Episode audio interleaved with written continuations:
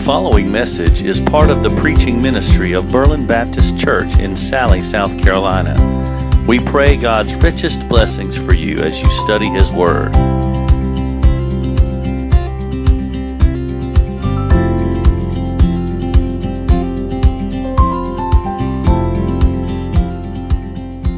If you would turn to your passage in your Bible, Malachi chapter 1.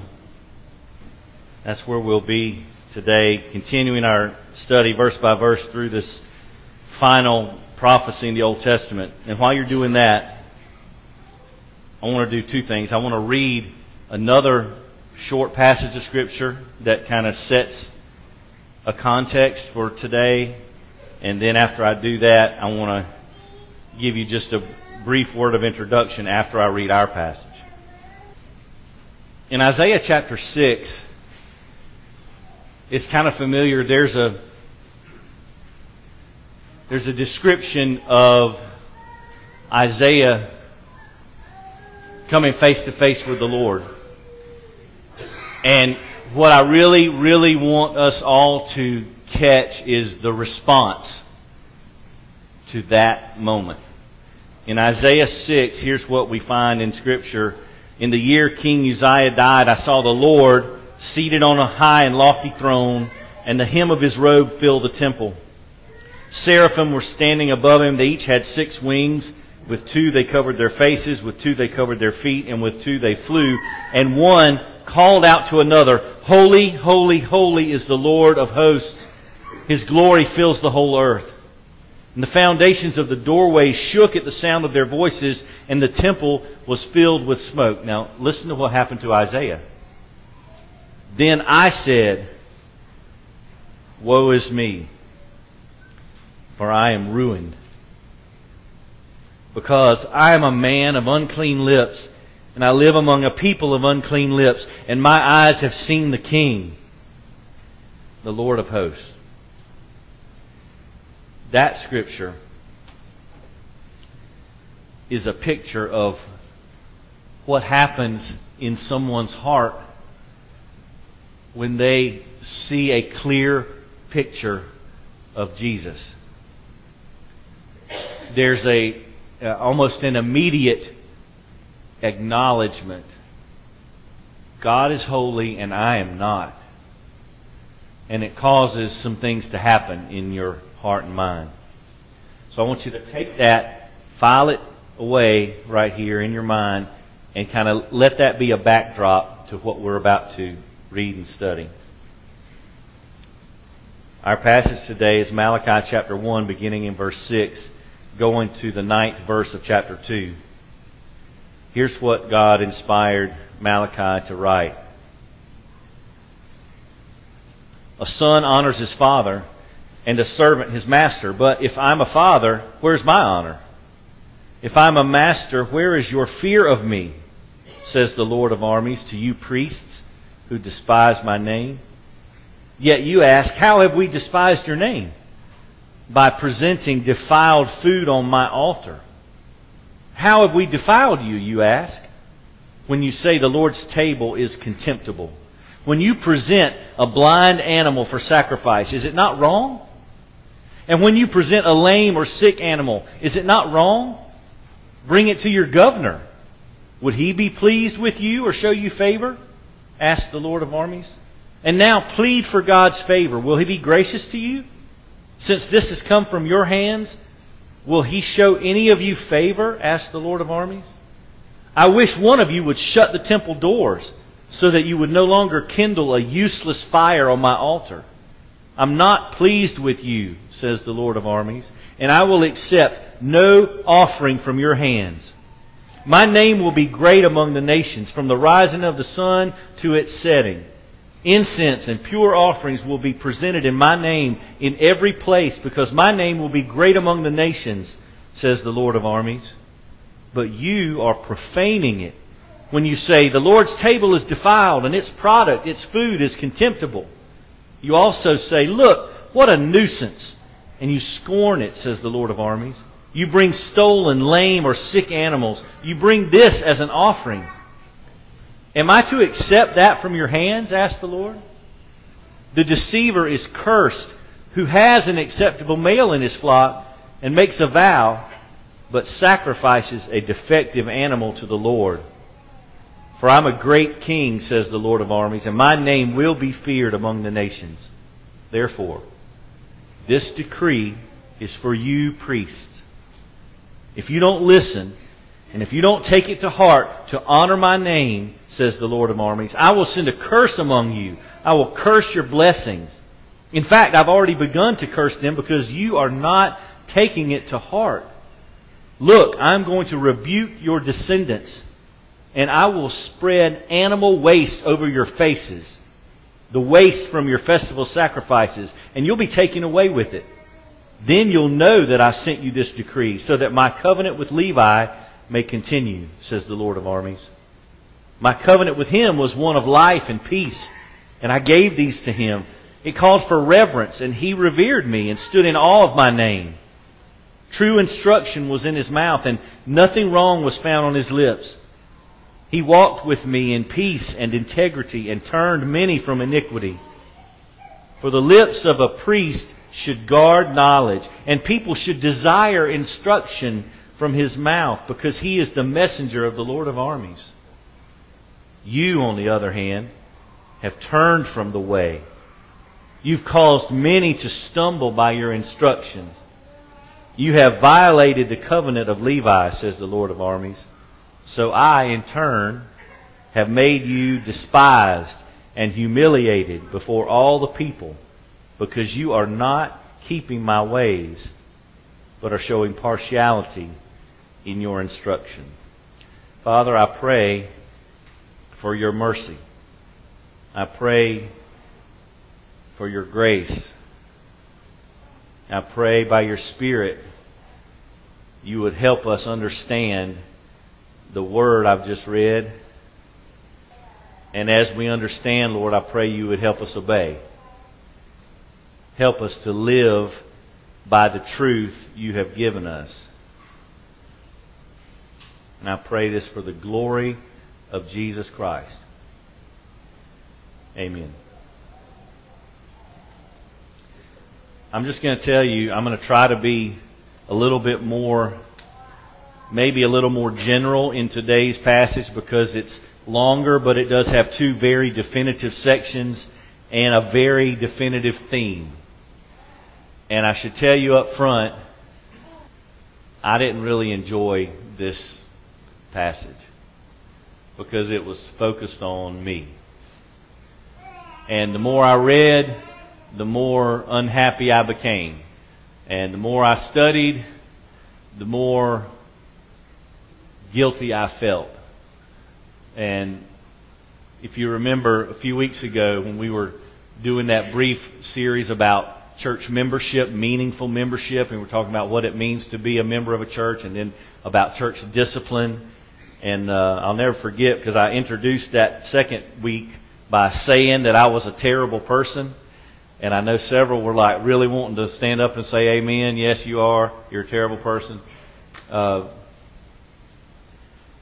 well, I'll just say it again.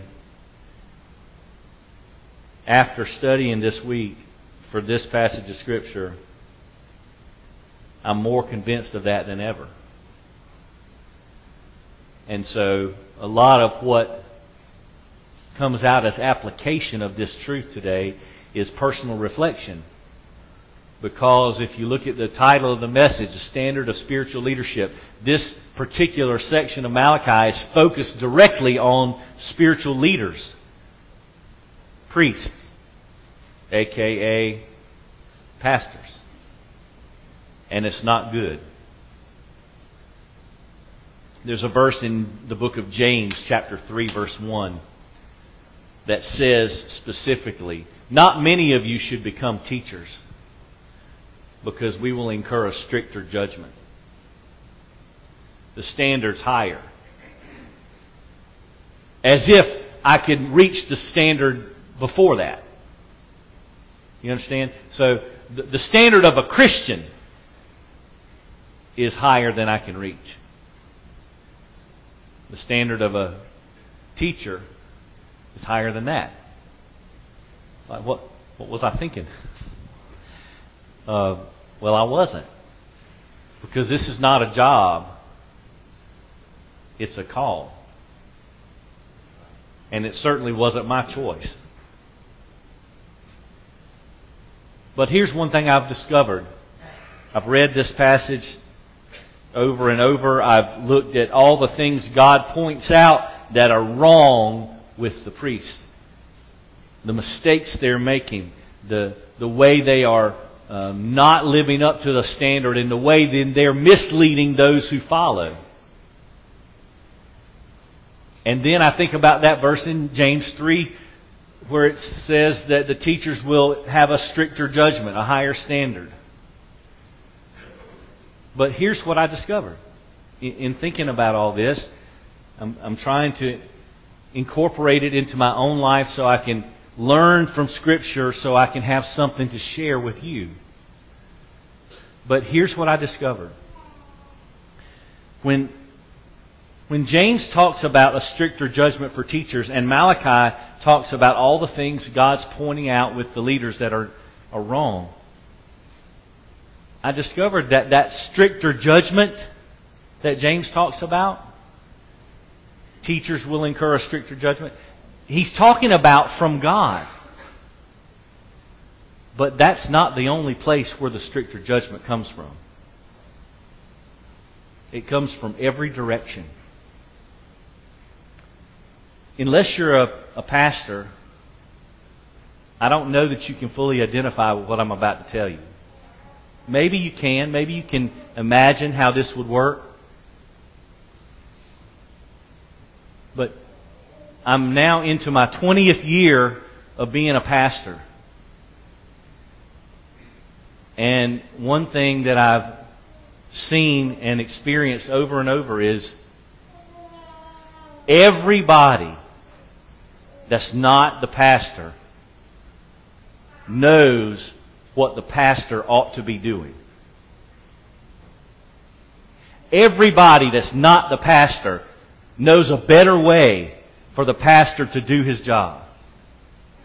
I will even go so far as to say everybody who's not the pastor knows or thinks they know what a pastor's job description really is. And they are quick to make that known. And they are even quicker to judge by their own standard what a pastor should be doing. And it doesn't, if, if that just affected me, you know, I'm a big boy, I can handle it. Bring whatever you've got. But it doesn't just affect me. Because a pastor is not on an island by himself.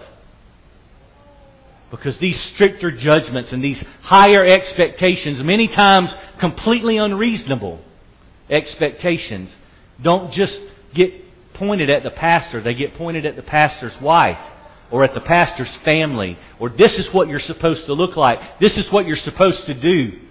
And if you don't satisfy my expectations, well, then you're just not doing your job. Meanwhile, you know what happens tomorrow morning at 6 o'clock? Sunday's coming. Every week. I can't even faithfully read and explain and teach through a text today without having in the back of my mind, tomorrow morning, Sunday's coming. What's the next paragraph say? How is it going to affect me? How am I going to share what God says? If you are not called to be a pastor, you will never survive being a pastor. That's the truth I've learned. It's not a job. It's not a chosen career path. It's a call. And if you don't have a call to the ministry, it just won't happen. It might it might go on for a little while, but it won't happen. So very generally and briefly, I want to point out why God said the things He said in this passage of Scripture so that we can apply these things to our own lives because even though it's directed to the priest, there's uh, an acknowledgement of disobedience, then there's a warning and an admonition. There's some application for all of us. And it basically breaks down into two main points. So if you like to take notes, here's the two points. Chapter 1, verse 6 to 14 is what in the world is going wrong? What is going wrong?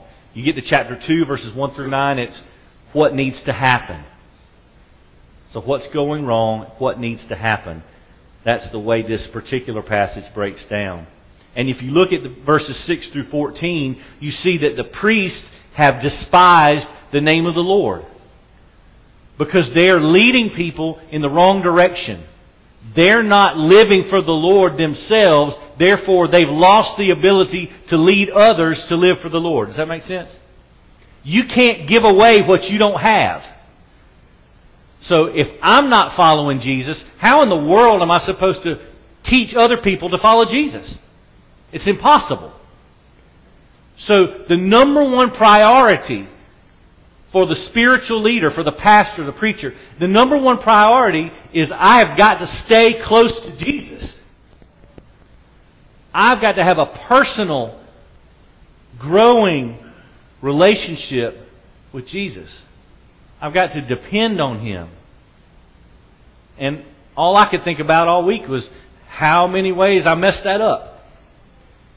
Because the more I read, the more I study, the more I think of, well, you didn't do that. You messed that up. You didn't do that right. You let this person down. You forgot to do this. Well, what are you even doing? It's like a, a, an endless cycle of discouragement. Because we are often our own worst critic. And instead of thinking about positive things that have happened or good things that you've done, all you think about is the ways you failed. And I will tell you from personal experience, not here, not here so much, but in other other ministries. When all I can think of is the ways I failed, it sure doesn't help when that's all other people want to tell me is ways I failed. It's an endless cycle. But when God tells you, that's not just somebody's opinion. That's the truth. So God tells these priests, look at what you're doing. You've despised the name of God. And of course, they push back. What do you mean? How have we done that? They're offering sacrifices that are sick or lame or stolen. They're not according to God's commandment. They're not without blemish. They're not clean. And so they defile the Lord's altar. And they don't seem to even care.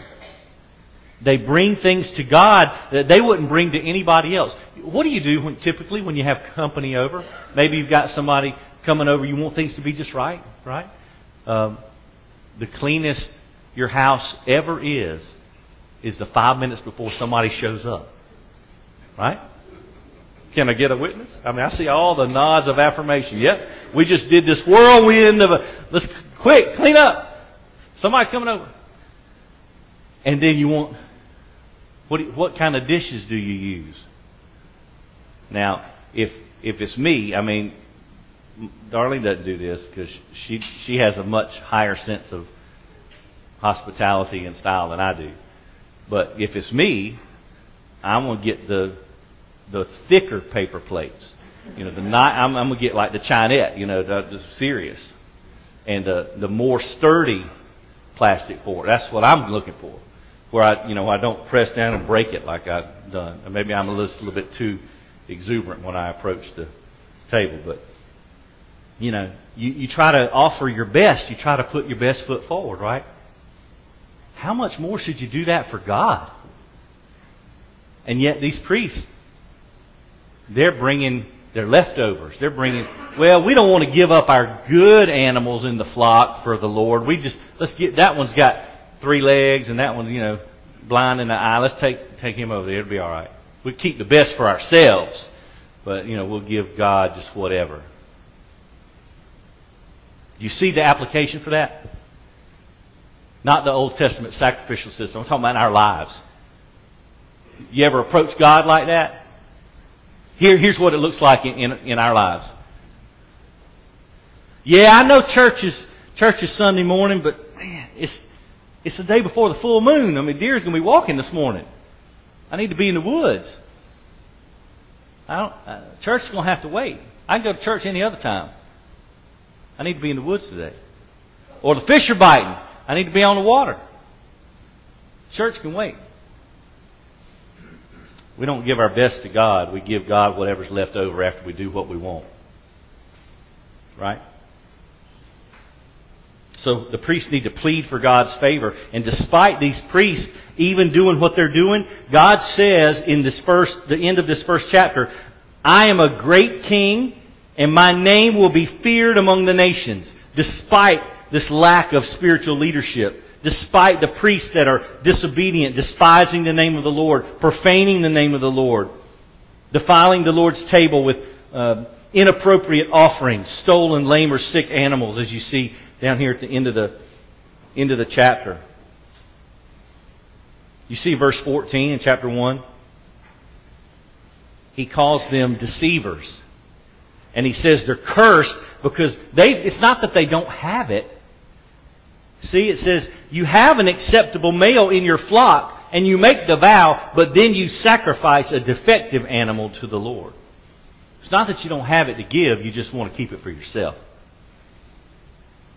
So the truth in this first section is despite all that, God says, I am a great king, and my name will be feared among the nations. Robby Gallaty, who's a pastor up in Tennessee, outside of Nashville, he wrote a commentary on Malachi, and he says, Before God ever accepts your gift, he inspects your heart. The value of the offering is determined by the heart of the one who's offering it. Before you give anything to God, you must give Him yourself completely. And that's where these priests fell short. The reason why they were so uh, unbothered to give God their leftovers is because they had not had a recent Isaiah 6 moment. They had not gazed on the face of Christ and been overwhelmed and felt undone, ruined, because they realized the holiness of God and the sinfulness of their own heart. And so they were just lackadaisical. They were just nonchalant. Like, it's no big deal to walk up to the Lord of all creation. Like, that's no big deal. It's all right. It'll be all right. God doesn't mind.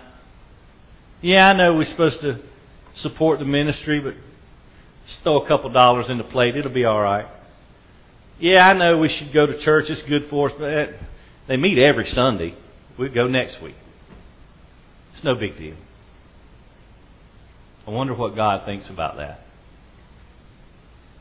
I wonder how God views the way we view God. So, what needs to happen? Chapter 2, verses 1 to 9. God gives a decree it's an if then statement. He says in verse 1 If you don't listen, if you don't take it to heart to honor my name, then I will send a curse among you. I'll curse your blessings. And then right after that, he says, By the way, it's already happening. Because you're already failing. I'm already beginning to curse your blessings because you are not taking it to heart. You're not having an Isaiah 6 moment. You're not looking at me You ever run into somebody famous? He, you don't have to, don't say it out loud, but if you've ever uh, just happened to, to run into, not necessarily meet them, but if you've ever run into anyone famous or seen them like in real life, raise your hand. Okay, so a few of you. Do you know how? Do you remember how it made you feel? Like maybe some surprise or some shock, or like I know, I know uh, one of our college students. He's he saw one of our football players in Walmart. He's like, oh my gosh, that's he's right there. You know, it's kind of a, a moment of wow. You know, he's just an, he's just a guy, but he's you know he's got a little bit of notoriety. You know how that makes you feel? You're just like, oh, you know, you kind of I want to go I want to go meet them. I want to go shake their hand. You know, wow, look at that, they're right there. Maybe your pulse rate goes up a little bit. Get excited. When's the last time the presence of God caused you to have a reaction like that? When's the last time your pulse quickened because you felt the presence of Jesus? Did it have that kind of influence? Were you that excited? What about the prospect of, I get to go to church this morning. I get to go gather with God's people. I get to go worship. I get to go sit in Bible study. I get to go and sing to the Lord. You see what I'm saying? Where's the excitement? Where's the, the awe? The reverence? And God says, because of this attitude, there are going to be consequences. And see, the reason why God is singling out the priests, the spiritual leaders, uh, Robby again writes, when the leaders possess a lackadaisical attitude toward God, the people adopt the same mentality. It's contagious. If, if a leader is not following hard after Jesus, then how can we expect anyone else to do that? And I've always tried to say that I'll never ask anyone in the church to do anything that I'm not willing to do myself or that I'm not doing myself because I don't think that's that's appropriate. I, I don't. I, I think that's hypocritical for a pastor to stand up and say, "You need to be telling people about Jesus." Well, am I telling people about Jesus? Yes, yes, I am. So that's why I'm fully confident when I look at you and say, "You need to be telling people about Jesus." Because I'm telling people about Jesus. But if I wasn't, what right do I have to ask you to do anything? You see what I'm saying? It's the same thing with an attitude. If I'm not reading my Bible every day, I shouldn't be expecting you to read your Bible every day. If I'm not spending time in prayer, why should I expect you to spend time in prayer? So God says, I'm going to rebuke not only you, but your descendants. And He's pretty graphic. I, I, I thought really long and hard about how, how am I going to explain this particular text. When you look at chapter 2 and verse 3, kind of nasty. God says, I'm going to take the waste from these nasty animals that you're bringing to sacrifice to me. I'm going to take their waste. I'm going to smear it in your face and then send you on your way as a sign of what I think about these offerings you're bringing to me. That's pretty graphic, pretty specific, but it also it ought to make a an impression on us. And so, what is the what is the model? God brings up the covenant He had with Levi. So, real quick, let me just tell you this. So, when God's people inherited the promised land, each tribe got an allotment of land, right? They each got a, an area, but the tribe of Levi did not because they were dedicated to be the priests, the, the Levitical priesthood, right? So their inheritance was they got to be the priests in God's temple, which was a, that was a big deal. So that was their inheritance, not in terms of land, but in terms of uh, position and, and um, responsibility. But look what he says about the the covenant that he had with Levi. It was a covenant of life and peace that was given to them by God. It was a covenant of reverence. This is all right here um, in verse 5 and following, 5 and 6. Levi revered God. He stood in awe of his name. There was true instruction in his mouth, nothing wrong found in his lips, which means his teaching was accurate, biblical. He walked with God in peace and integrity. He turned many away from iniquity. So the truth in this second portion is that's the model. A priest, a, a pastor, preacher should guard his teaching, and people should desire instruction from the Lord's messenger. Not just, did you, do you know how much harm it would do to the church if the preacher spent all his time trying to figure out what everybody wanted to hear and just tell them that? I just want you to be happy. I just want everybody to feel good about themselves. And did you know um, this has been maybe 12 years ago. I had a church member approach me after a service one day and regrettably say, "Yeah, me and my wife, I, I'm sorry, but I think we're going we're going to look for another church." Really? I'm sorry to hear that. What's is everything okay? I mean, what's what's the the main issue? And he said, "Well, sometimes when we leave the, the church service, we just don't feel good about ourselves. And I've I just I tried to hide it the best I could, but I, sorry. I mean, have you read the Bible? Uh, that's not the goal. Uh, I, I'm sorry you don't feel good about yourself. Maybe that's the conviction of the Holy Spirit. You know, because last time I checked, the main purpose of reading the Word and coming to gather with God's people, it's not so I can feel good about myself, it's so I can feel really good about Jesus. Because I'm not good. So if I feel good about myself, that's a problem. Because I'm a sinner. I don't need to feel good about myself. I need to feel really thankful for Jesus. You know, Oswald Chambers said, that the remarkable thing about fearing God is that when you fear God, you fear nothing else. Whereas if you don't fear God, you fear everything else. So, what are we supposed to do with this? These priests violated the covenant of Levi. They turned from the way. They've caused many others to stumble by their teaching. So, God has caused them to be despised and humiliated before all the people. You see down here in verse 9. How does the, this is the question, and this is how we should conclude. How does this passage of Scripture point us to Jesus? What do we learn about Christ from, from seeing this Scripture in Malachi?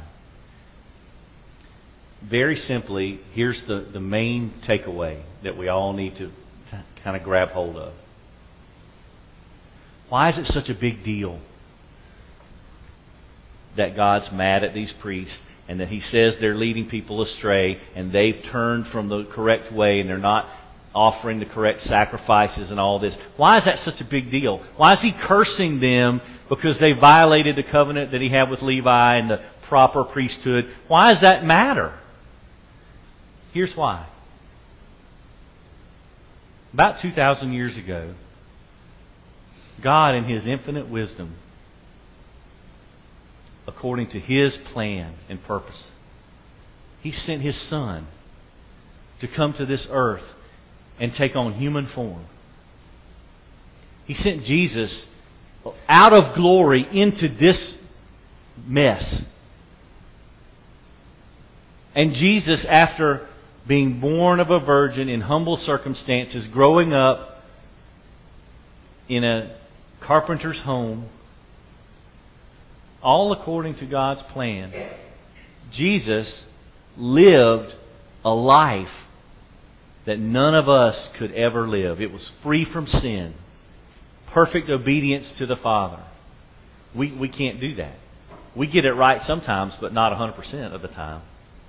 But Jesus lived a life free from sin. And then, after being arrested, condemned by sinful men, he endured voluntarily mind you, he endured suffering, torture, beating, and then ultimately death, which he did not deserve. We, we deserve that. He willingly laid down his life to pay the penalty of our sins. And then after he was buried, he rose up from the dead on the third day victorious. He walked out of the tomb. He showed himself to be visibly, physically resurrected, alive, over a period of 40 days to hundreds of witnesses. And then he ascended back into heaven so he could take his rightful place at the right hand of God. He sat down to signify his work was complete. The plan of redemption had been fulfilled. He purchased forgiveness of sins for sinners like you and me. And now, God tells us very clearly if we will repent of our sins, turn away from our sins, ask forgiveness, and trust only in the finished work of Jesus Christ on our behalf the death, the burial, the resurrection if we'll trust in Him, God will forgive us of our sins. He'll purchase us back. He'll redeem us and send us to heaven with eternal life. Isn't that amazing? Everything we've ever done, everything we'll ever do, all the nastiness, all the filth, all the sin, wiped clean by the blood of Jesus. If we'll just surrender to Him, just trust in Him and His sacrifice that He made for us. That's why this is such a big deal. This is a matter of life and death. It's, it's bad enough for one person to, to sin, to disobey, to uh, leave the path of following Christ and, and plunge themselves into ruin. That's bad enough. But what's even more dreadful than that is for, for them to take people with them.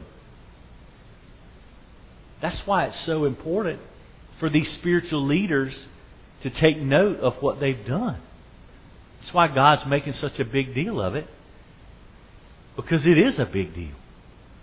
They're not just responsible for themselves, they're leading other people astray. You want to know why I stand up here week after week and all I have in front of me to, to give you is the Word of God? Because I have yet to find a personal thought or a personal opinion or another idea that's anywhere close to as valuable to you as what God says. I don't have it. I got plenty of opinions. Last night, between 7:30 and 11 o'clock, I had more opinions than anybody wanted to know. And none of them were good. I just needed to be by myself. But when it comes to forgiveness of sins, eternal life, peace, and joy, there is nowhere else to go but right here. The Word of God is foundational. It's our one and only primary source you don't need to know anything that I think. But everybody needs to know what God says. That's, that's where we find forgiveness. That's where we find salvation. Romans chapter 10 faith comes by hearing, hearing from the Word of Christ. You want to find peace? You want to find forgiveness? You want to find everlasting joy even in the midst of terrible circumstances? Trust in Christ. Trust in Christ. There, there's no uh, there's no plan B because God's plan A worked. We need Jesus more than anything. Let's pray.